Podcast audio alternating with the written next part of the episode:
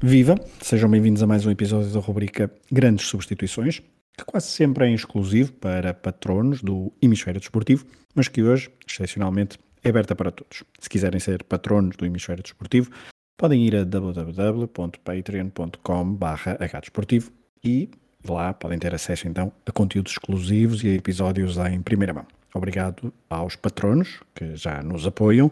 Vamos então ao nosso episódio.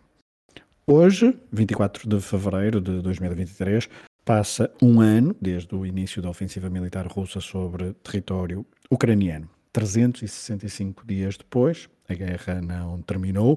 Putin continua empenhado em anexar uma parte substancial da Ucrânia, contribuindo com mortes de inocentes todos os dias, mais os milhares e milhares de refugiados que têm de procurar abrigo mais ou menos seguro longe das suas casas. E o que tem isto a ver com o futebol? Já lá iremos. Neste último ano, conhecemos novos protagonistas, como o presidente ucraniano Zelensky, e também novas cidades, sejam as mais resistentes, sejam aquelas que não conseguiram aguentar a fúria imperialista russa.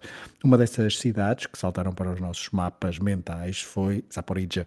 Se não fosse a sua central nuclear, muito provavelmente nunca iríamos ouvir falar e ler sobre esta cidade localizada nas margens do rio Dnieper. E é precisamente sobre alguém que nasceu em Zaporizhia que vamos falar hoje neste episódio. As substituições em futebol são um fenómeno relativamente moderno. Se calcularmos por mundiais, apenas a partir do Campeonato do Mundo de 1970, disputado no México, é que os técnicos puderam fazer as famosas substituições. E podendo refrescar as equipas com suplentes, os treinadores não hesitaram em fazê-lo, logo mal puderam.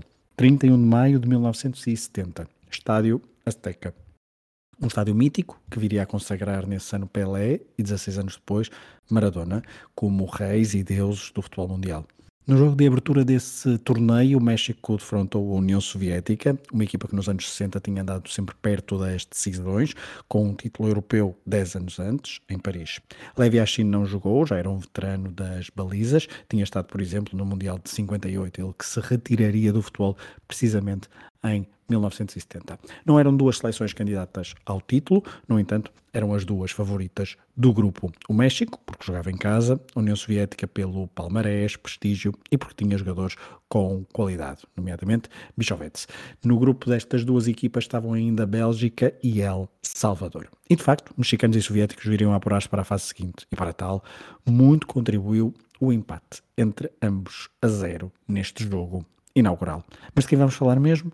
Do primeiro jogador a ser substituído num jogo de um Mundial de Futebol. Ao intervalo, o histórico selecionador soviético Gavril Kachalin decidiu fazer uma alteração.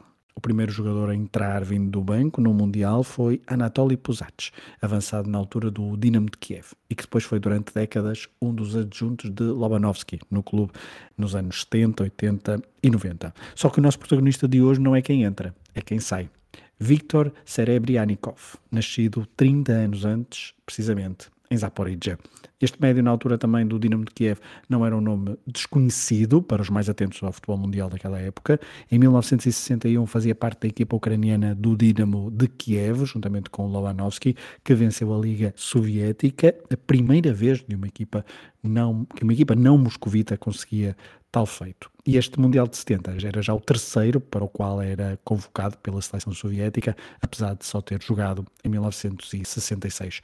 Mas Serebriani Kov não era apenas um jogador com um apelido complicado de ler e escrever, era também bastante conhecido por um gesto técnico. Estão a ver aqueles livros de Cristiano Ronaldo em que a bola ao chegar à baliza cai abruptamente?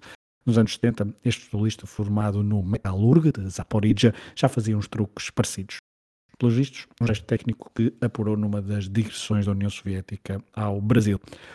O México União Soviética ficou empatado a zero, o que é sempre desinteressante para um jogo de abertura, só que estamos a falar de uma partida histórica, pois não foi apenas o primeiro jogo de um Mundial onde se puderam realizar substituições, mas também porque neste Mundial os árbitros começaram a ter ao seu dispor os cartões amarelo e vermelho. E o juiz alemão daquela partida não se acanhou e mostrou o primeiro amarelo de sempre no Mundial, neste mesmo jogo também a um jogador soviético, Evgen Lovchen, que, numa entrevista ao portal eletrónico da FIFA, disse mesmo que foi o primeiro e único amarelo da sua carreira.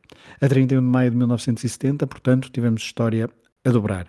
Serebryanikov, o tal homem da cidade que em 2022 não saiu das notícias, foi o primeiro jogador no Mundial sobre quem os comentadores puderam usar o chavão. Nenhum jogador gosta de ser substituído.